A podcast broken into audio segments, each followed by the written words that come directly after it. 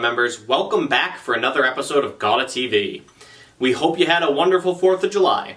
Last episode, we talked about registration being open for this year's GAWDA annual convention, which will take place in beautiful San Diego, California from October 5th to the 8th, 2022. Joining us first to talk about this year's incredible convention program is GAWDA's 2022 president, Bob Ewing. Bob, thank you so much for being back with us today. Bob, can you give viewers a sneak peek of this year's convention and tell us why you're so excited about it? I think we're expecting a great turnout again this year. We have uh, really good content lined up and an awesome venue, um, and uh, I think a great themed focus. So I'm expecting to have, as usual, at a GAWDA event, um, we're going to get have some great networking opportunities, um, have really good support from distributors and suppliers across the country and get to get to enjoy each other's company while we uh, digest some really good take-home content. This year's convention theme is building a bridge to future leaders. Can you tell us about how you came up with that theme and how you've structured the conference around that idea? Well, the theme of, of, of our entire year this year has been about mentorship. And so I wanted to, to be sure that we emphasize that. And when we planned this meeting, we intentionally uh, skewed our, our planning committee towards some younger folks so that we could hear some voices from young and emerging professionals about how they experience these meetings and what kinds of content and events uh, they would like to participate in. And it definitely did uh, change, you know, some of the content. I think we're going to have content that will be of great interest to uh, uh, all of our professionals, but particularly young and emerging professionals who are trying to navigate a career in our industry and, and figure out what next steps are and uh, figuring out a way to articulate to leadership in their companies uh, what their what their needs and requirements for professional development are. So um, one thing we emphasize is that this bridge that we're building for future leaders has to be built from both ends. Um, this is a, a situation where um, established leaders have got to reach out and maybe um, uh, change or at least adapt some of their current mindsets about how to develop young leaders. And at the same time, uh, young leaders have to start building the bridge from their end and communicating their needs and requirements and uh, letting us know where there's a, a disjunction there so that we can build the bridge together and, and, and get all of our respective member companies and this industry as a whole in really good shape for the next generation to uh, take it and run with it. A huge part of the value of GAWDA's national conferences is the networking. For the first time this year, GAWDA will be hosting its Networking 360 event before the Contact Booth program. For viewers who aren't aware, can you tell us what that event is, why they should register, and why you're so excited to participate? Well, Network, Networking 360 is an experiment. We're trying something different this year, and we, we're doing it because we got feedback from a lot of our associate suppliers as well as distributors that um, sometimes during our contact booth program, uh, the same folks visit the same booths. And we needed to mix it up a little bit and have some more serendipitous connections being made. So that was the idea. And um, the Industrial Partnering Committee did an amazing job, uh, months of hard work, putting together a plan for how we could do this in the context of one of our national meetings. Um, there have been some successful experiments with this at smaller meetings and other industry events, but this is the first time we've ever tried something like this at one of our large annual meetings. And uh, I think we've got a really good plan. It all rests on one thing, though. We've got to get distributors to step up and participate.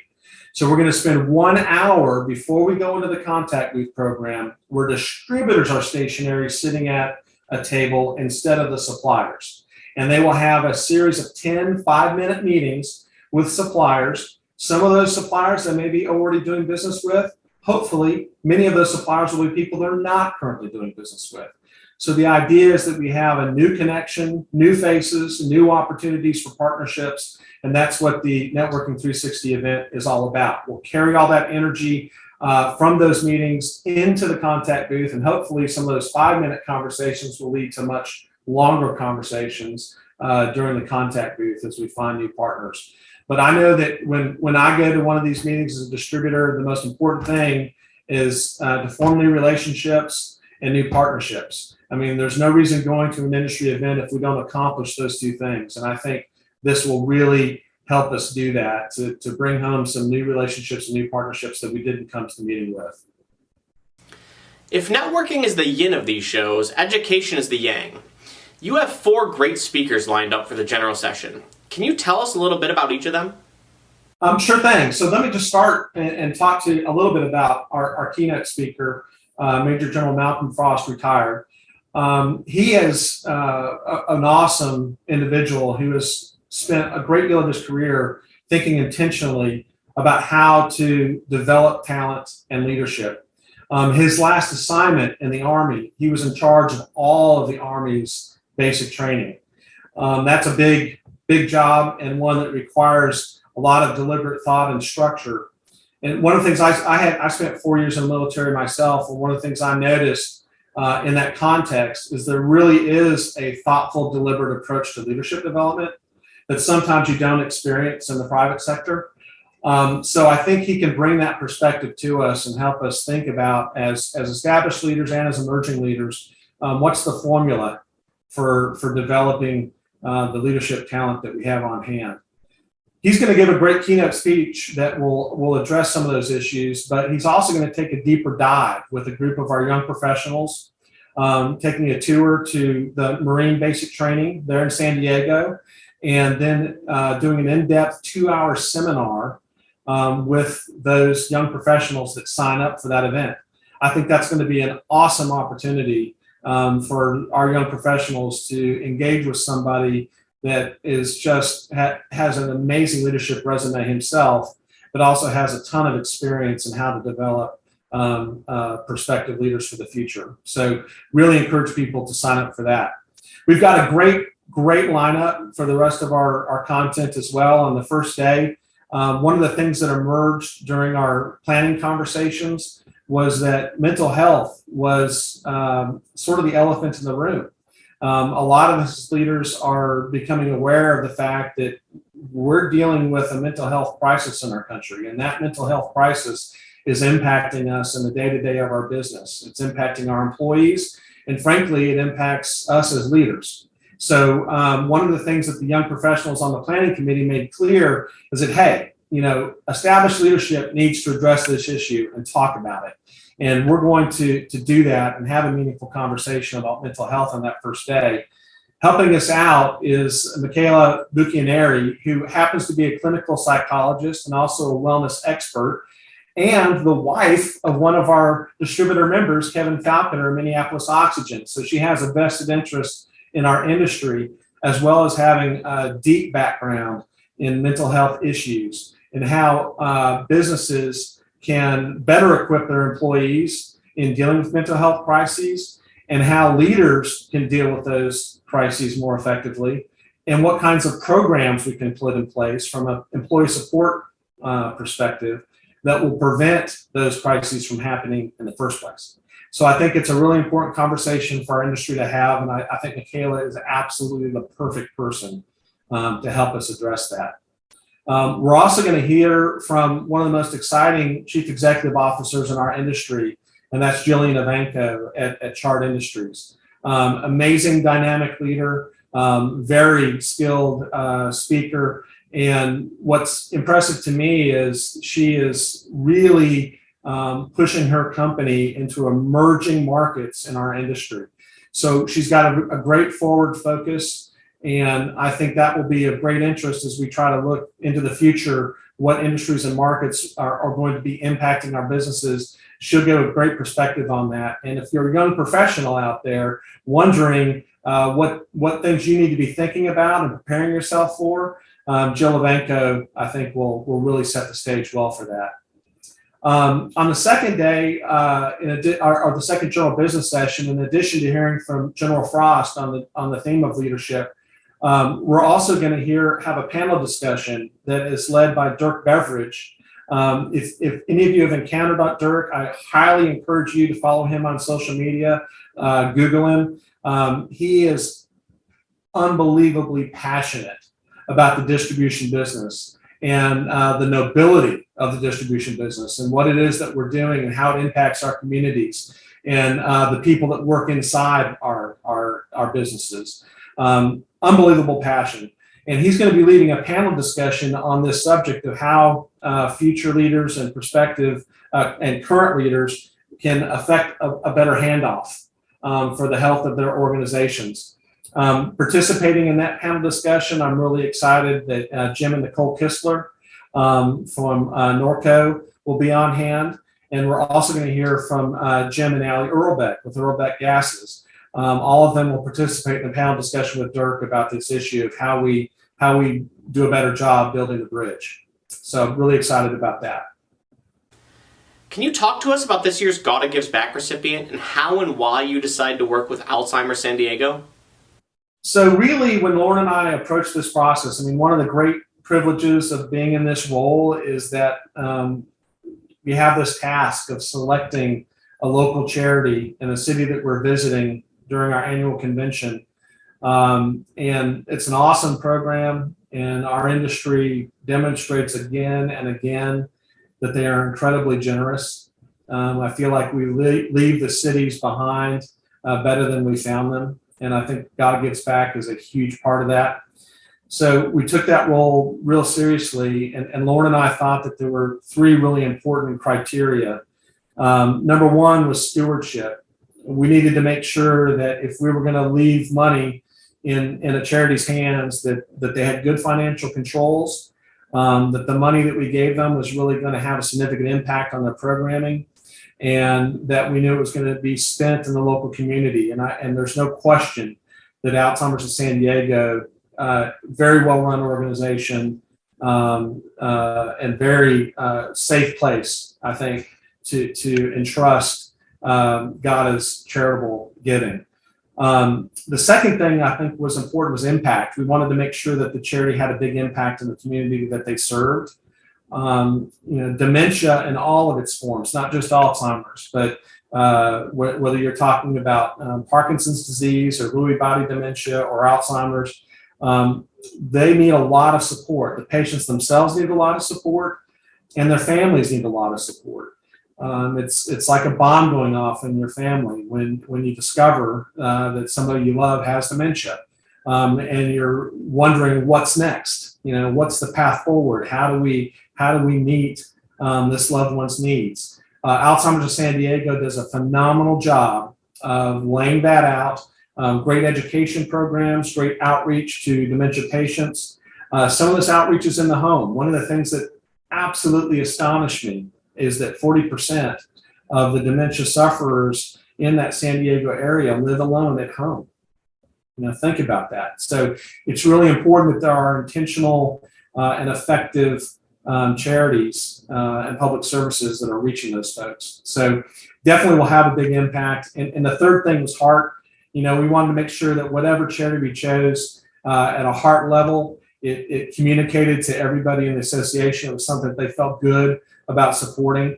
And no doubt in my mind um, that uh, almost all of our members have had either direct or indirect experience with somebody suffering dementia, uh, somebody in their immediate family, uh, somebody in their extended family, or a dear friend of theirs that has been affected by this. And um, so I thought at a heart level, this would be something that would translate well and that all of our members would feel good about supporting.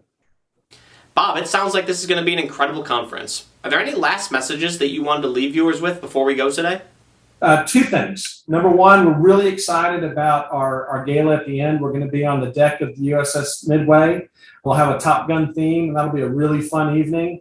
Uh, you'll have the opportunity to sit in some flight simulators and to see some vintage uh, naval equipment and it'll be a very patriotic evening in, a, in the beautiful bay there. Hopefully, uh, you know, San Diego weather almost always uh, participates well in these kind of events. So we're uh, we think that's just going to be a beautiful evening that will will make some memories there. And secondly, I would strongly encourage uh, everybody that's thinking about attending this meeting to bring along a young or emerging professional in your business. That's absolutely critical. I know from my own experience and from talking to so many others that it absolutely broadens your horizons when you attend one of these national meetings for the first time. You realize what a big industry this is, how many players there are. You begin to develop your network and talking to other folks that are facing similar challenges to you. and you just go home with a totally different mindset and perspective than you came to that meeting with. So, uh, highly encourage you. Please bring your young and emerging professional uh, or professionals. Um, they'll have an impactful experience. It'll be memorable, and we'll have content that is geared at helping them develop their career and having a bigger impact in your business. Bob, we can't wait to see you in San Diego. Thank you so much for being with us today. For more information about GAWDA's 2022 annual convention or to register, click the link in the description below or visit gawda.org today. We've got a great show lined up for you today, and it all comes right after a word from today's presenting sponsor, WeldCoa.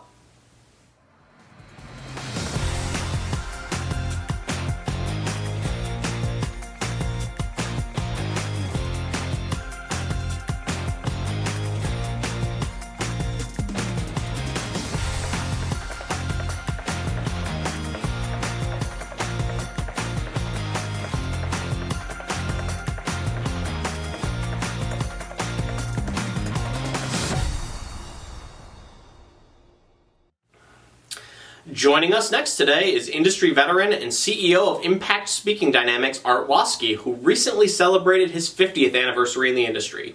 Art, we're honored to have you with us today. Art, you just celebrated your 50th anniversary in the industry. What was it that brought you to this industry half a century ago? That's a, that goes back for some real history here. So, I followed a brother to a small Christian college in East Texas and Longview, Texas, and went to school there from 1968 to 1972. So I graduated in the spring of 1972. Uh, the major that I went for was mechanical engineering, and LeTourneau had an option with welding metallurgy, and we learned how to weld. So when I graduated, I went through the interviewing process that we all go through, and one of the interviews was a guy named Otto Binger, and he was with Airco Welding Products. And it was kind of interesting because he interviewed me, I interviewed some others, and then he actually asked to interview me again. And he said, Art, of all the people that interviewed, uh, I'd like for you to come. I'm Lee Howard one. I'd like for you to come to work for Airco. And I said, okay, well, Otto, what would I be doing? And he said, well, uh, you'd be selling welding products. It, my first impression was kind of look this way and that way. He said, Otto, I just crammed five years into foreign engineering, and, and you want me to sell welding products? So I didn't listen to him. I loaded up my LTD Ford, went back to Maryland, where I was from, and I took a job with a small company called Lifogen. And Lifogen made a little round cylinder, so it's kind of interesting. I ended up really starting in the in the in the gas business, and there was a girth welder around it. So my uh, my tenure with them, which was short, was as a welding engineer. But what I realized, Steve, was I could not sit behind a desk. I was literally having anxiety attacks. In those days, we didn't know what they were. So I went to the engineering manager and I said, This one guy keeps calling me. Now, Otto knew a couple things. In Houston, where the job offer was, uh, my girlfriend, to become my wife now in September of 50 years, Sandy was there and the roommate from a year before me uh, was also with Airco Welding Products. So he, he kept bugging me. Um, I left, loaded my LTD Ford, uh, and headed to Houston, Texas. Uh, I was with them, and my first job was a sales engineer. And interesting enough, Steve, we called on distributors. And I was in North Texas. I had seven distributors that I was responsible for as time would progress, uh, eventually, before I left them in 84, I was zone manager for Colorado, from Colorado, New Mexico to Florida. Uh, but I really found as my kids started growing up that I was gone way too much. So then I transitioned to General Air Service in Denver and was with them for 34 years. And then most recently for three years consulting. You've been a regular contributor to Welding Gases Today magazine. You wrote an article for our third quarter issue entitled 50 Years in the Gas and Welding Business A Digital Journey. You've had a front row seat to the digitization and modernization of our industry. Tell us about the changes that you've seen. Well, we, we think about computers and digitalization. It was interesting because when I came to work for Airco, the first thing they did was put me in the warehouse. So I began to know the products in the distribution system. And then from there, I went to customer service. And in those days, we had an IBM 370. So the way it worked was the sale, the customer service person would write down on a on an order form what they wanted, and then they would go to an actual foot high printout. Okay. So as I looked at it, I had had Fortran in college in engineering. And so I asked for a copy of the actually program and I took it home and I was able to to clean it up because the, the way whoever had designed it really didn't know our industry that well. So I was able to clean it up instead of foot high printout. What we ended up was like four inches, and, and right away I was it was kind of the genius. It was really out of my element, but I had that background. So uh, they ran the nightly run, which the first thing you did is you put in the the punch cards. They'd run the program, and after the that would happen, the computer would say, "Okay, now download the inventory." We download the inventory. It would print this again, foot high, and then during the next day, we ran my program, and it was four inches high. So that was my intro. Uh, the next thing I really remember about computers and and our distribution, welding and gas distribution, was in about 1978. One of the distributors was finally going to put in their first computer. I know it's hard to believe, but up till that point in distribution, everything was done manually. And they decided at the time, the biggest one was still IBM. And IBM at that point in time had a microcomputer. And it was, it actually had an operating system built in. We, we think about that now and say, well, yeah, they all did. No, this, that was the first one that had a built in operating system. But before IBM would do a presentation to the distributor, they required, this was a new type of selling I'd never heard of before, but because it was called enterprise selling way back in the late 70s. And they required the CEO, the operations manager, so inventory and cylinders, the administrative uh, person, finance, payables, receivables, and then also the sales, per, you know, customer purchasing, pricing, and, and invoicing. And uh, Airco asked me to go up and to meet with the distributor, and the distributor wanted me to look at the process too because this was a major investment for them. And, and so we went through it. They explained to each of those person what each of the people there what the integration with their particular uh, responsibility would be and how it would work. So that was my first exposure, and really in our area. And I was then assistant sales manager for Colorado, New Mexico, uh, in Texas, and that was our first exposure to putting computers uh, into the actual distribution side. Now, I mean, just a brief history of, of, of, personal computing. So when I was with BOC, I was there 13 years from 72 to the end 84. But it wasn't until 1983 that they bought me my first personal computer, and it was an Apple II. Okay, Apple IIe with floppy disk. And it was really word processing, very simple. We could do our quotes, but we weren't really using it that much. Well, the end of 84, I decided I wanted to transition out of traveling all the time. Our kids were nine, seven, and three. Uh, and I had an opportunity to join Gary Armstrong, who was taken over from his dad, small business, General Air, 28 employees, uh, three stores. Gary loved technology. He was more introverted. I was kind of the extrovert, and we were five million in sales. Uh, when I left General Air in 18, 2018, we were 65 uh, million and upwards to at one time 200 employees. Uh, then through the pandemic and other things, they, they reduced it, and then we had eight stores, and that was my 34 years. And we went from a Radio Shack computer. Gary would get a new one, give me the old one. Then we had the Macintosh, which I called the computer in the box, and I would strap this thing on my back and I would take it home. And then eventually to Dell with the laptop computers. And today I use a Microsoft Surface Book 2 then I have a backup Surface Pro 8.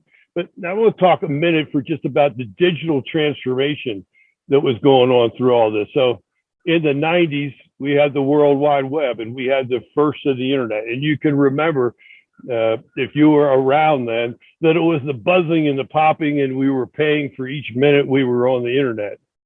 Uh, in the 2000s, from 2000 to 2010, it was the introduction of emails. In 2010, we started really building websites. We started the development of the smartphone. 2000, 2015 was, everybody knows it was cloud storage. So instead of having everything on your server in your businesses now, you were using the cloud to store things. And, and we started with virtual calling uh, through the pandemic. Uh, and I'm going to talk about digital transformation. The pandemic, two words, pandemic, disruption, um, major, major changes. And we started with a platform with robust ERPs in it. The ERP was the conductivity similar to the operating system that we started with uh, with Microsoft. Now you had a business operating system that tied your computer to the cell phone, to your customers, to your vendors, and to the whole world. Um, and then e-commerce came along, and e-commerce, as developed today, was all about the website, your websites with B2B uh, business with your customers, uh, SEO, search engine uh, optimization and searching so you can cross sell and then content so much to do with the, what the suppliers would give to the distributor and now you can see content with the revolving parts uh, and with media uh, involved with it. And then of course in top of all this was artificial intelligence. You've traveled the country working with distributors across our industry. What are the most significant changes that you see that our industry needs to continue to make as it pertains to sales and leadership it takes just a second to talk about the history of selling from like 1970. Uh, when I came on board with Airco, um, it was about convincing a decision maker. And what we used in those days was feature benefits. We'd kind of come in the first time we'd get them to stop talking, we were throwing product in front of them, talking about the features and benefits of the product. And it was what I call a shotgun approach. You, you kind of shot at them, and if enough pellets stuck to them, uh, they would maybe have an opportunity or you'd have an opportunity with them to sell them something. So we got to almost an adversarial relationship with purchasing because they really didn't want us as salespeople to waste their time. So in the 80s and 90s, we evolved into a relational sell. Well, we realized we had to start talking to, to and getting them to tell us about themselves and, and build trust. I always say sales psychology is a reverse psychology. The more I can learn about the background of the person, uh, the more he trusts me. And because of that, they would eventually begin to tell you what their needs were. And then in the 2000s, between 2000 and 2010, it was solution selling. We'd ask for a tour and go into the back of the facility and look where we could save them money by doing some type of product enhancement. And then it started about 2010 to more of a consultative position where we started listening more and more.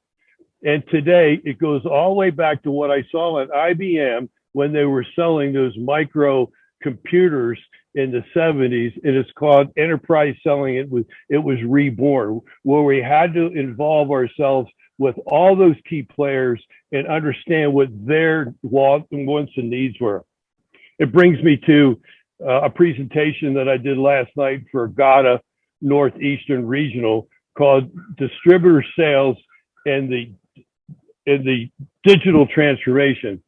Uh, in that, I talk about uh, an interview that was done with modern distribution management with Gary, with Larry Davis with a Go Now CEO of a Go Now, And he brought an interesting phenomenon that he said was occurring. He said the salespeople outside salespeople will be moving from a quarterback to a scout using a football analogy. And what he meant was instead of introducing products, doing quotes, pricing, follow up on the inventory, and sometimes collections, all those now would be digitized.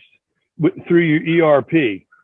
Um, I I also went to a blog uh, with AL Proton, and in that blog, uh, Benja, uh, Benji COVID talked about the fact that 63% of what a what a distributor salesperson would do would would be doing now would be changing, and it would all be done automatically, and th- they would have to recreate themselves, and that's where the scout comes in because the job of a scout for a professional team is to find out what the needs are in position of of the team and go out and scout. And that requires a lot of questioning of the team itself. Uh, and then the other word that comes to play in, in this digital transformation is called personalization. And we'll be hearing that term more and more. Personalization is when the sales outside salesperson or inside sales through zoom or the other vir- virtual technology micro, Microsoft Team or Zooming, uh, when they get the person on the phone, they're going to realize that the the millennials, the Y, uh, were raised with computers. They're going to do their own research themselves. Sometimes they're going to know more about the product than what the salesperson would be doing. And then the next generation, uh, that's the Y. Then the Z generation, uh, 19 born in 1996 to 2010, they're known as the digital literate. Okay. Uh, they're called Websters. They know everything about what they need. So obviously, as you get involved with them, uh, you have to realize you have to be developing what their needs are. Sometimes their needs are product. Sometimes what you'll want to do is if you're using e-commerce with them, you want to bring your IT person in and begin to do e-commerce uh, and show them how to do it with their customers. Um, and again, the last reflection on this is the backbone of our industry, of uh, gas and welding industry.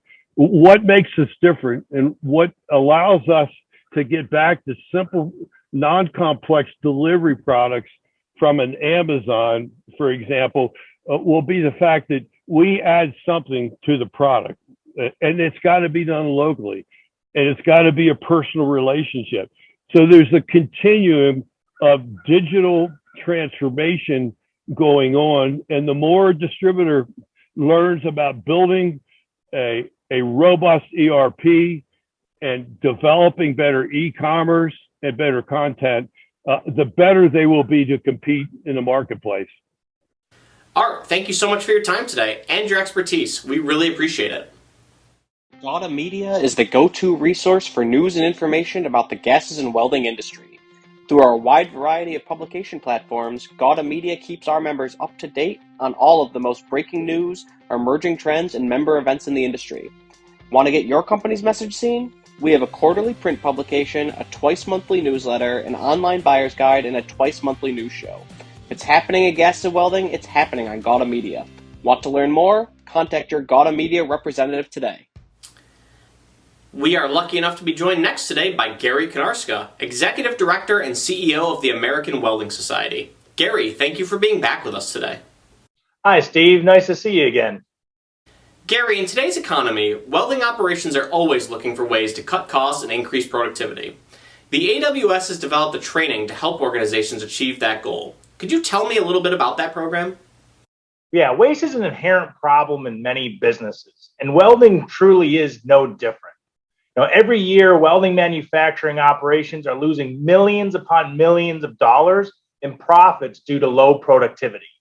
To remain competitive, welding and fabrication businesses need to embrace process efficiency and continuous improvement. As we look at how AWS continues to support the welding community, we have actually developed something we're calling the Productivity Solutions Bundle. And what that is, is essentially three different courses that are bundled together to give a very broad overview and a deep understanding of the cost of a welding operation. So there's lean management for welding productivity, the economics of welding, and then a live webinar titled How to Increase Your Facility's Productivity. What type of content do these courses cover? So the first course is on lean management. And so lean has been around for a long time. And so we tried to take some of the basic principles of lean management and then how do we apply these principles into the welding environment? So, you know, the common, you, you know, lean tools like 5S, root cause analysis, SIPOC diagrams, you know, those are all included as a way to optimize a person's welding operations. The next course is the economics of welding.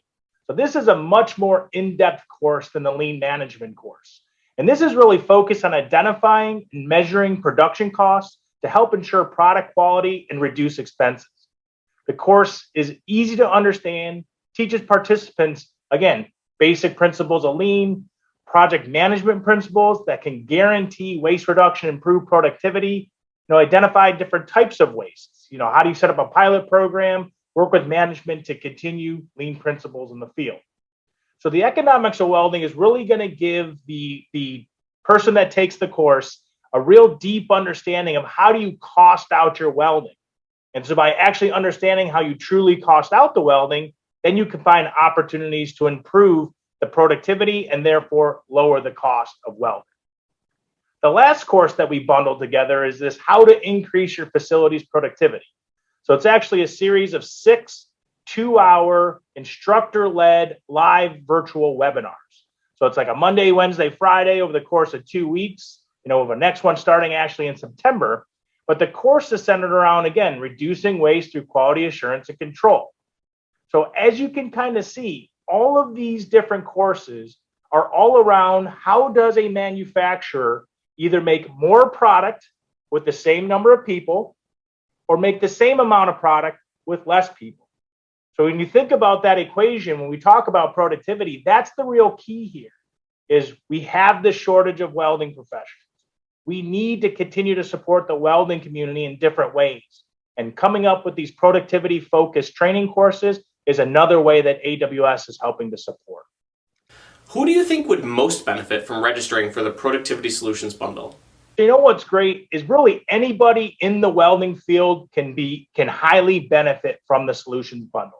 Know, the obvious ones are, you know, business owners, supervisors of welding operations, you know, foremen, production managers, but you know, one of the areas that we've uh, recently released uh, a course on was on the solution selling for welding, right? So once you go to the next level, as you're a welding salesperson, you know, learning more and more about the cost of welding can make you even more and more valuable to your end user customer.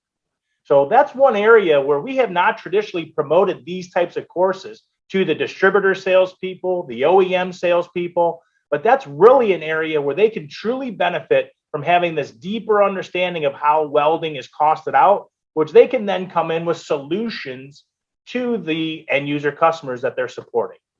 For those who are interested in learning more about the Productivity Solutions Bundle, where can they find that information? aws.org you know that's where you'll find all of our different courses in particular this is aws.org slash psb productivity solutions bundle uh, you'll you'll go there and you'll see the website's in dire need of an update. Well, one of the things I'd also like to add is we are in the process of doing that. So AWS has a huge project to actually modernize our website. So when you go there, don't be surprised that it, it's not so modern today. Is there anything else you want to share with viewers before we go today? Uh, yeah, Steve. You know, so as the AWS continues to support the welding community, we've kind of got four focus areas. Productivity is one of those areas that we're talking about now more courses, more advocation, more automation. So, one of the things AWS, we've always supported automation, but we've never advocated and truly pushed that. So, automated welding is going to be another solution to the shortage of welding professionals that we're facing.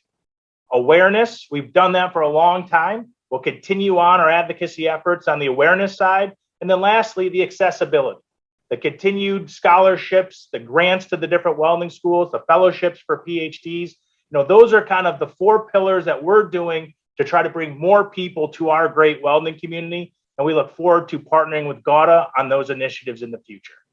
Gary, thank you for being with us again today. We really appreciate it.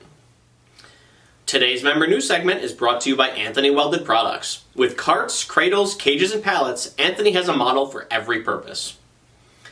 O.E. Meyer announced that its chairman and 2012 and 2013 GAWDA president Craig Wood had retired after 52 years. Woody, we wish you well in retirement. Wright Brothers Inc. announced that Jeremy Ramage had joined the company as its CEO. Red Ball Oxygen announced plans to open a new location in Friendswood, Texas. The company expects the new location to be online in early 2023. SureWorks USA welcomed Adine Prince and Jose Zavala to the company. Adine joins the company as a territory account manager for the Southwest, while Jose will be the territory account manager for the Western region.